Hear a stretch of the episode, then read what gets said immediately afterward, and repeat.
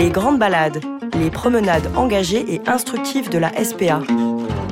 Bonjour et bienvenue dans les grandes balades de la SPA. Le rôle de la SPA, vous l'avez compris à travers cette série, est multiple, protéiforme. Alors aujourd'hui, on va s'intéresser à un nouveau pan de ses actions, lutter contre l'un des fléaux du monde animal, la maltraitance. Un délit qui peut être condamné jusqu'à 5 ans de prison et 75 000 € d'amende et qui commence parfois plus rapidement qu'on ne le pense. Tout cela est écrit dans un article de loi, numéro L214-1 du Code rural et de la pêche maritime, qui précise que les conditions dans lesquelles vit l'animal doivent correspondre aux impératifs biologiques de son espèce. Dans cette histoire, le pôle juridique protection animale de la SPA s'assure de faire condamner ceux qui ne respectent pas ce précepte et sauve aussi les animaux en souffrance. Ce pôle hérite, écoutez bien, de plus de 3000 nouveaux dossiers par an. Mais comment les règle-t-il et surtout pourquoi? Réponse tout de suite avec Tamara Guelton, sa responsable.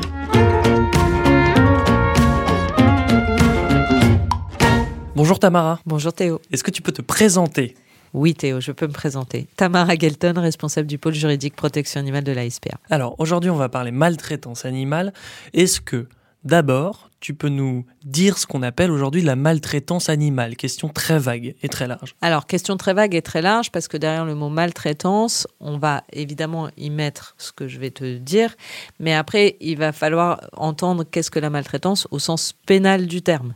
Et là, on va rentrer dans des détails. Donc, la maltraitance animale, c'est à partir du moment où on va mettre son animal dans une situation où ses besoins ne sont pas respectés et où il souffre. On sait qu'on ne répond pas à ses besoins et du coup, il est maltraité.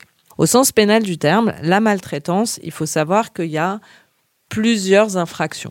Il y a la maltraitance qui est commise sur un animal, on va dire d'un moindre degré, et c'est ce qu'on appelle les mauvais traitements. Et ça, c'est une contravention de 4e classe. La condamnation qui est en face, c'est 750 € d'amende.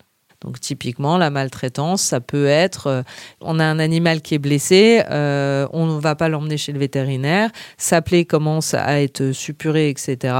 Ça commence à attirer des mouches, des machins, des trucs. Si nous, on intervient à ce moment-là, très souvent, on va déposer plainte pour mauvais traitement parce qu'il y a eu une privation de soins. Et ensuite, selon ce que les tribunaux décideront, ils condamneront ou pas. Parce que j'expliquerai bien après que la SPA, elle n'est que partie civile dans ces dossiers. Donc elle va être effectivement à l'initiative de la plainte, elle va déposer plainte pour une infraction, mais après, ça ne nous appartient pas de savoir ce que les tribunaux vont retenir. Donc ça, c'est de la maltraitance, c'est une contravention de 4e classe, 750 € d'amende qui est risquée. Depuis la loi du 30 novembre 2021, on a eu un renforcement des sanctions pénales pour tout ce qui est maltraitance, on va dire, plus importante, et en fait on va commencer à parler là de sévices graves, d'actes de cruauté, d'abandon, zoophilie, etc. Alors ces actes de cruauté, ces sévices graves, ces abandons, la zoophilie, là maintenant en face on a une condamnation qui est plus importante et qui est depuis cette loi de 3 ans et 45 000 € d'amende.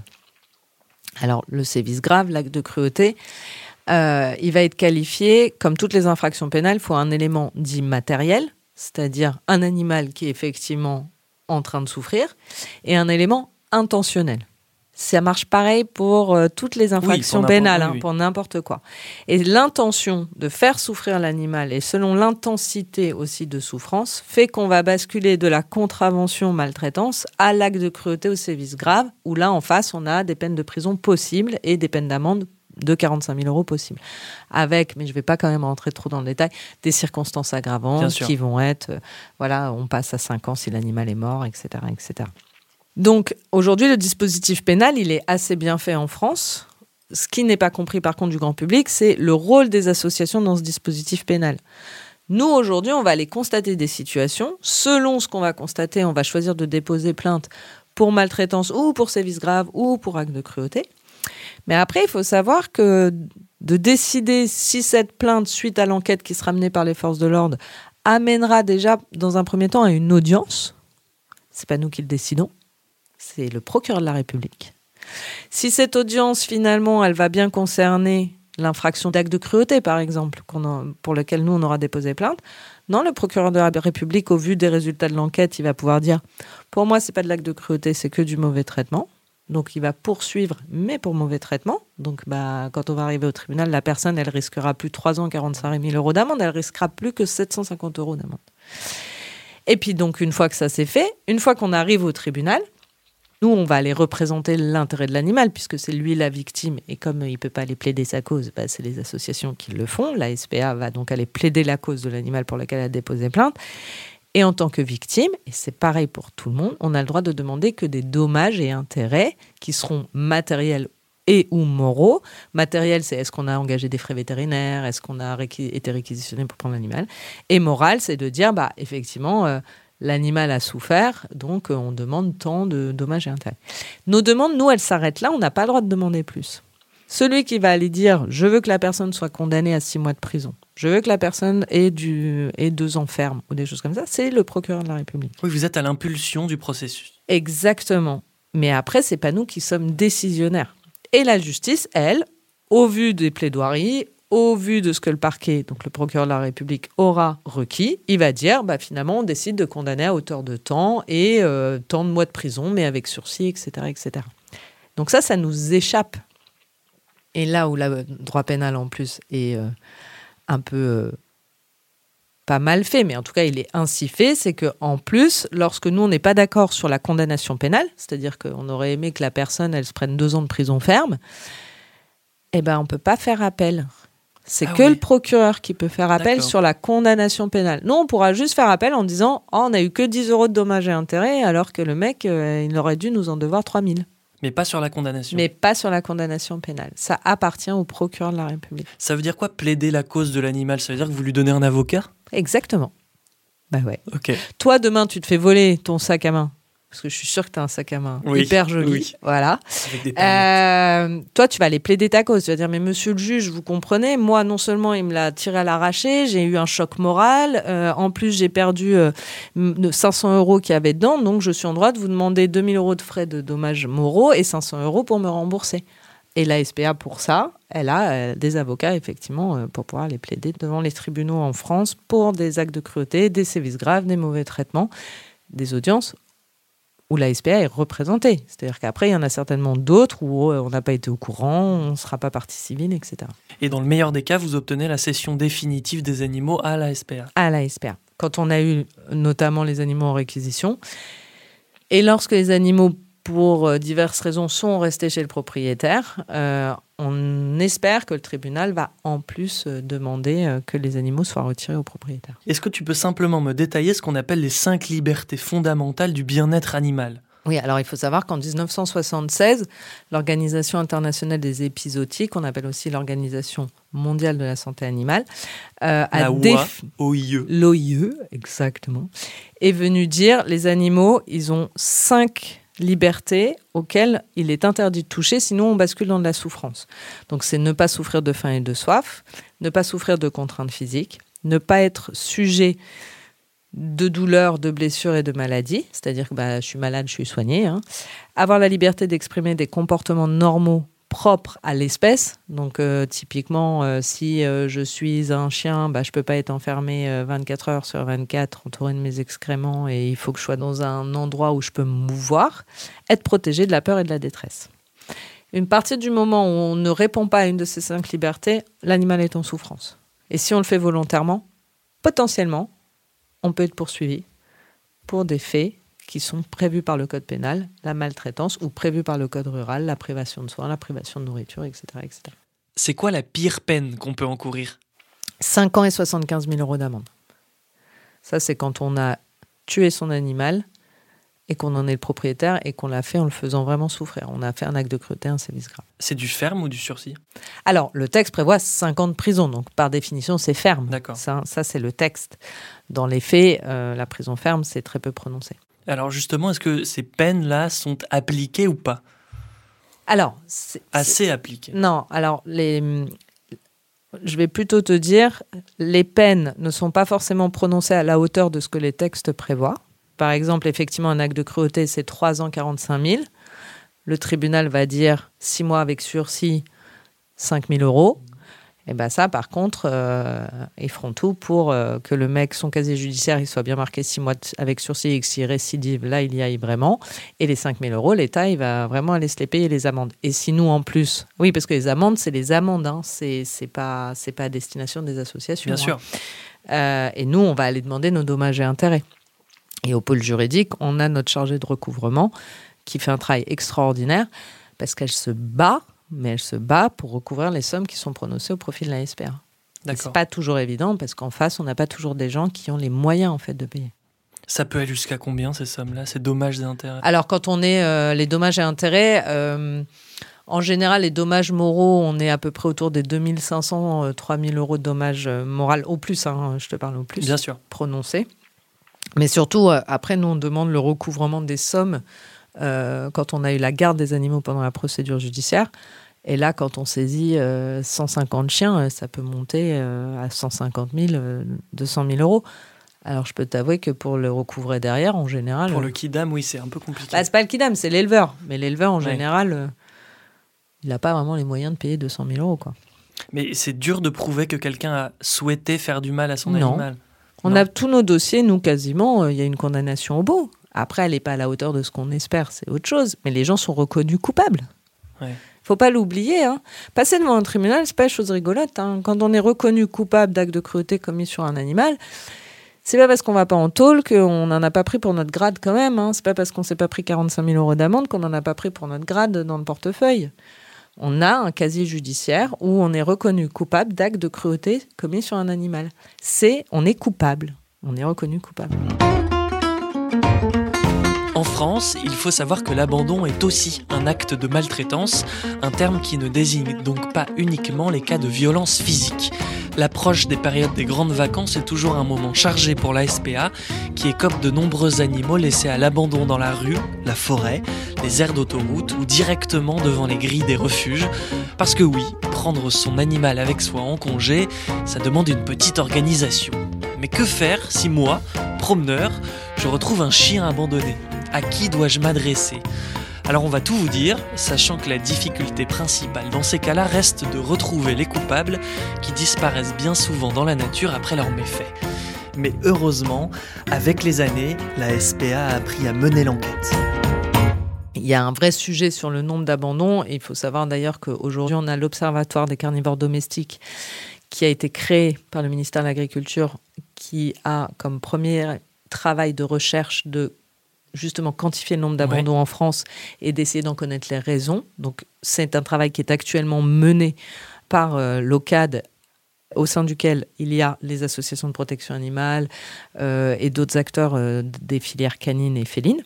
Donc, je ne pourrais pas te donner de chiffres, mais un jour, ça va sortir dans pas longtemps, je pense. On dit qu'il y en a 10 000 en moyenne à l'été, mais c'est pareil, c'est peut-être... Ah bah, ça, c'est juste sur nos refuges à nous, hein.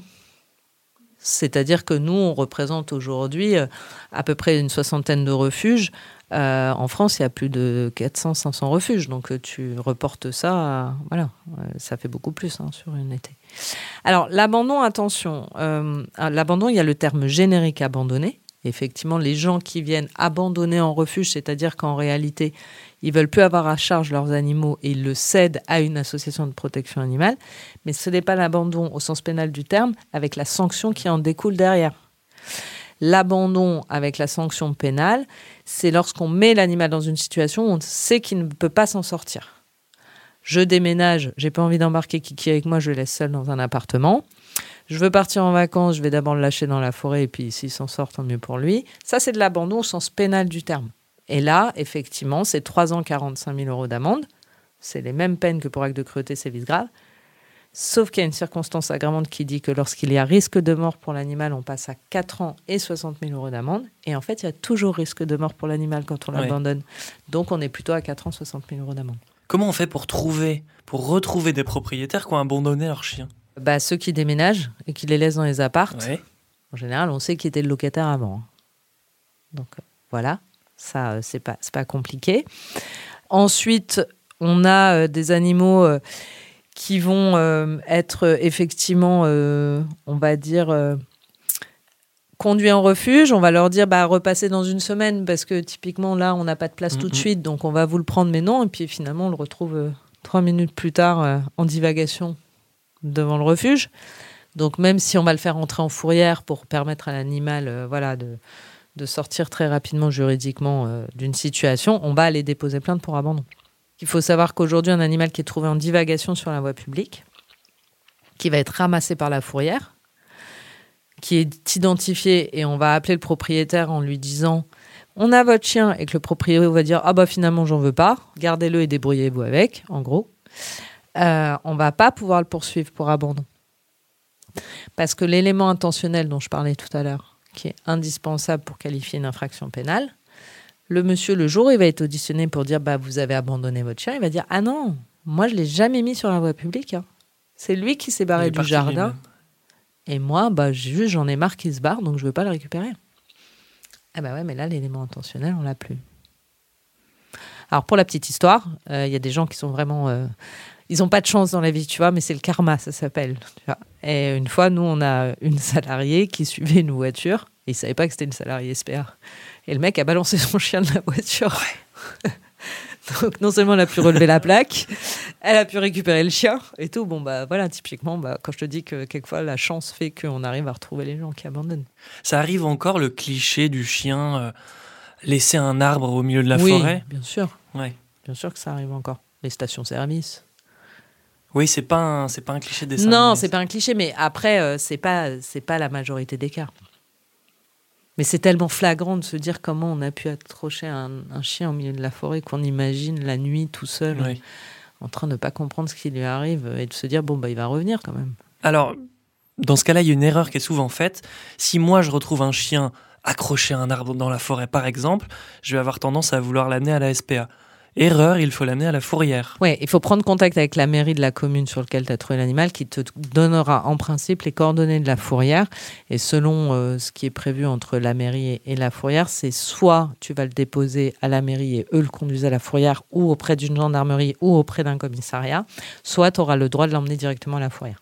Est-ce que tu aurais un exemple d'une condamnation exemplaire, d'une histoire qui te serait restée en tête ? Il y en a une mais qui a été... très médiatisé, c'était il y a longtemps maintenant, mais ce jeune homme qui, à Marseille, a utilisé un chat comme un ballon de foot et qui s'est pris quand même 13 mois de prison. Voilà. Et ça, oui, forcément, c'était une très, très belle condamnation. Ouais. Et qui nous a... C'était une des premières où, en plus, il y avait de la prison ferme sur un aussi long terme, etc. Donc, oui, c'est une condamnation qui nous a vraiment marqués. Vous avez assisté dans ce procès-là ? On s'est constitué partie civile, bien sûr. Ouais. Et, à contrario, l'exemple d'une condamnation insuffisante à tes yeux ? Zoophilie, 1 euro de dommages et intérêts. On l'a recouvré, le 1 euro de dommages et intérêts. Je pense qu'il est important de préciser qu'à la SPA, il y a un service juridique dédié à ça, fait d'experts et de professionnels. Oui, le pôle juridique aujourd'hui dont on parle, il est composé de 7 personnes, de 5 juristes dont je fais partie, qui sont justement spécialisés aussi dans le droit applicable aux animaux. Hein. Mais ça va effectivement du droit pénal, les condamnations, etc. Mais ça va aussi sur tout le conseil juridique. Hein. Est-ce que j'ai le droit de nourrir les pigeons sur la voie publique ? Je divorce, qui est à la garde du chien ? J'ai acquis un cheval. Est-ce que mon maire a le droit de me refuser la construction d'un abri sur ma pâture ? Jusqu'à, effectivement, on a tué mon chien à coups de couteau. Quels sont mes recours ? Il y a des lois spécifiques, une formation précise. Non, il n'y a pas de formation précise. Il y a aujourd'hui ce qu'on appelle des DU de droit animalier qui viennent sensibiliser effectivement les gens au droit, mais ça va de l'histoire du droit de l'animal à effectivement quelle est aujourd'hui sa reconnaissance dans les textes, etc. Mais sur le pratico-pratique, rien de tel que de pratiquer au pôle juridique protection animale. Hein. C'est là où vraiment tu fais tes bases. Et donc, il y a ces 5 juristes dont je fais partie. On a également, évidemment, notre assistante de pôle qui est indispensable à la bonne organisation de tous nos dossiers, hein, puisque le pôle juridique, c'est plus de 3000 nouveaux dossiers par an. Voilà, répartis sur les 5 juristes. Et on a notre chargée de recouvrement qui, elle, a pour mission, une fois qu'il y a des condamnations de prononcées, de faire en sorte de recouvrer les sommes qui sont les dommages et intérêts dus à la SPA. Vous l'aurez compris à travers les propos de Tamara, il reste de nombreux combats à mener dans les cas de maltraitance. Le pôle juridique protection animale œuvre jour après jour pour faire avancer et respecter la loi. Nous vous invitons, pour en savoir plus, à vous rendre sur le site de la SPA, la-spa.fr. Vous pouvez y signaler les éventuels cas de maltraitance dont vous êtes témoin à travers le petit onglet « Je signale » tout en haut. Vous verrez, il n'y a pas plus simple. Merci de nous avoir écoutés et à bientôt pour une nouvelle grande balade.